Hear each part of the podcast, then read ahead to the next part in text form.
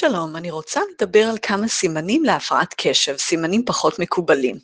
קודם כל, מאוד מאוד חשוב לזהות הפרעת קשב. אם אתם מסתובבים עם הפרעת קשב לא מאובחנת ולא מטופלת, זה כמו להסתובב בעולם עם יד קשורה מאחורי הגב, או אפילו שתי ידיים.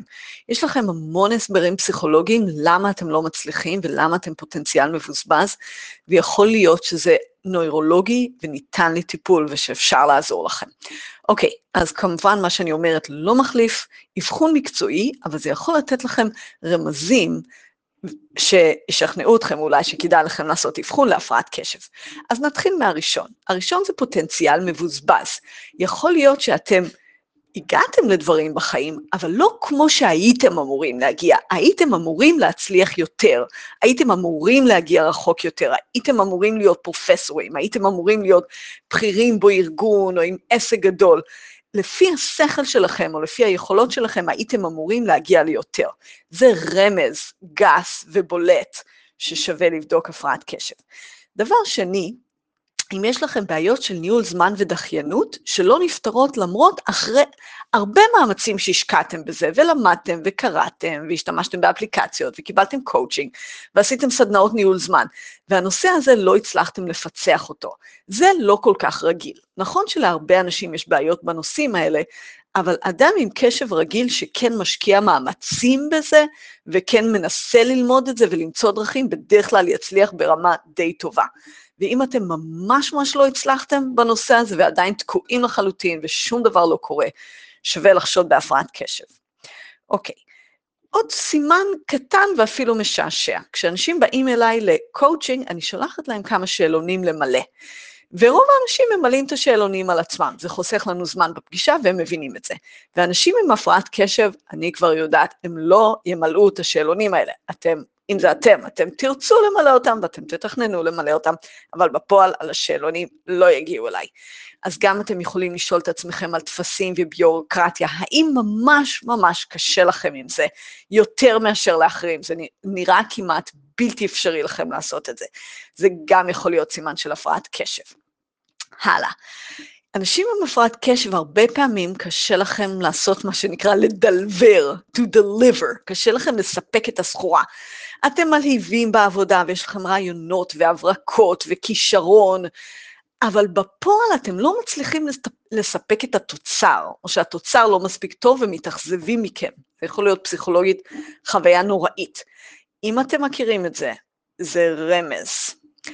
הלאה. כשאני מתחילה לחשוד שיש למישהו הפרעת קשב, אני הרבה פעמים שואלת שאלה פשוטה, האם בילדות הכנת שיעורי בית בבית הספר?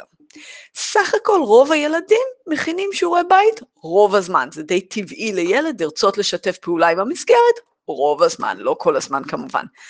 אם אתם עונים, אף פעם לא הכנתי שיעורי בית בצורה קונסיסטנטית שנים, המחברות שלי היו ריקות, אני אף פעם לא עשיתי, אני תמיד פשוט ידעתי לענות על השאלה כשהמורה שאלה אותה, לא הייתי צריך לעשות את השיעורי בית, אז זה חשוד.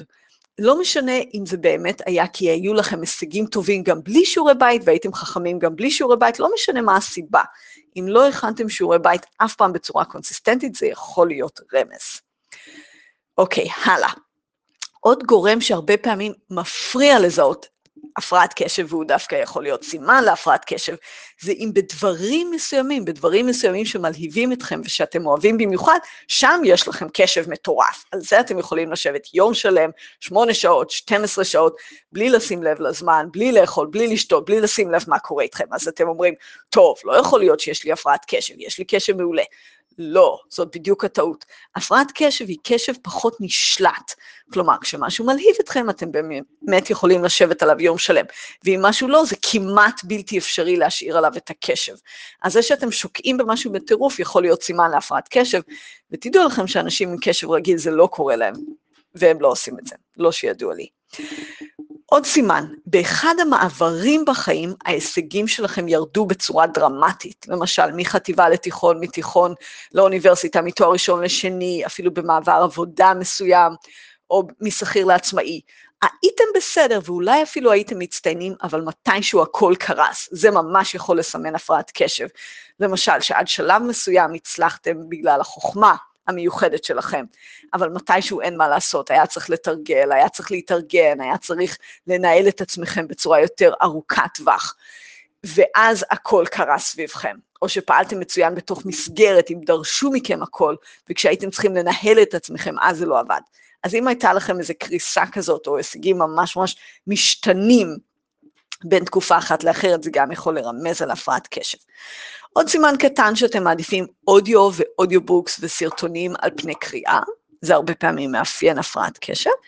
ועוד סימן שאתם עושים הרבה טעויות. נניח שאתם חכמים ואולי אפילו עושים עבודה טובה מאוד, אבל הבוס אומר לכם, או אתם, או המציאות אומרת לכם, רגע, אבל למה יש פה טעויות? למה אתה לא שם לב לזה, ולמה אתה לא שם לב להוא?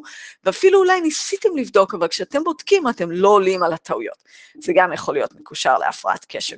איכשהו אתם לא מצליחים להשאיר את הקשב על זה כדי לבדוק את זה מספיק ולהישאר עם הפרטים. עוד סימן מאוד נפוץ, יש בלאגן סביבכם, יש לכם המון המון חפצים, המון בגדים, המון ניירות, המון ספרים, המון סוגי תה במטבח, המון קוסמטיקה, המון גאדג'טים. וזה נראה כאילו פשוט חפצים נדבקים אליכם, ואתם כל הזמן מסדרים ומתעמתים עם זה, או שמדי פעם אתם עושים פרויקט עצום ומסדרים הכל פיקס, פיקס, פיקס, ממש ברמת ה-OCD, אבל שוב, תוך יום הכל בלאגן. אז זה גם יכול לרמז על הפרעת קשב. אף אחד מהסימנים האלה זה לא מוחלט, זה יכול להיות גם בלי, אבל זה רמז. עוד רמז, אם אתם משתמשים בסמים, יכול להיות שאתם משתמשים בסמים כדי לנסות איכשהו להרגיע את עצמכם, איכשהו לפקס את עצמכם, איכשהו לעשות סדר במוח.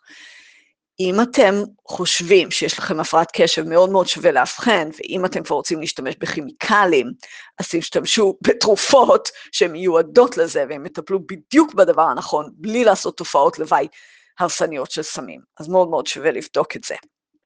עוד דבר שאני לא ארחיב עליו הרבה, אבל לא אנשים, לא הרבה יודעים שזה קשור, זה עניין של חרדה. הפרעת קשב קשורה לחרדה. אם אתם ממש חרדים להתחיל משימות, זה נראה כמו קיר ביניכם לבין המשימה, ולא איזה מדרגה קטנה, שזה מה שיש לרוב האנשים. יש לכם חרדה, יכול להיות שהחרדה הזאת קשורה להפרעת קשב, וטיפול בהפרעת קשב יכול מאוד מאוד להקל עליכם. עוד כמה סימנים קטנים, אתם נוטים לעשות שני דברים ביחד, כמו לקשקש על ניירות, להזיז את הכיסא, לשמוע מוזיקה חזקה, להזיז את הרגליים כל הזמן, בזמן שאתם עובדים. זה גם יכול לסמן על הפרעת קשב. הפרעת קשב קשורה לכימיקלים עובדים אחרת במוח, אז אתם מנסים להוסיף לעצמכם אדרנלין מתנועות חיצוניות, שהאדרנלין הזה היה אמור להגיע מהביצוע של המשימה. אז זה עוד רמז ששווה לבדוק.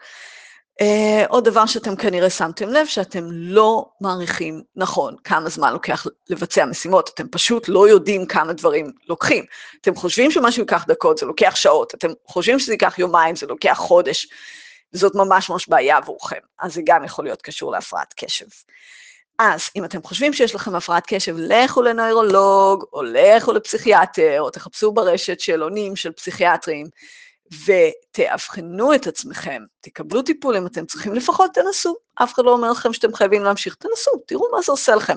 זה יכול להיות ממש ממש Game Changer. לגביי, אני מאמנת אישית, אה, אני לא עושה אבחונים של הפרעת קשב, אבל יש לי כבר לא מעט ניסיון מלקוחות ומאנשים אה, שאני מכירה סביבי, כך שאם אתם אה, רוצים לדבר על זה ולשקול האם כדאי לכם לאבחן את עצמכם, וכמובן לעזור לכם להתנהל, אז קואוצ'ינג מאוד מאוד עוזר בתחומים של הפרעת קשב. אז אני פה. זה מסלי תדמור.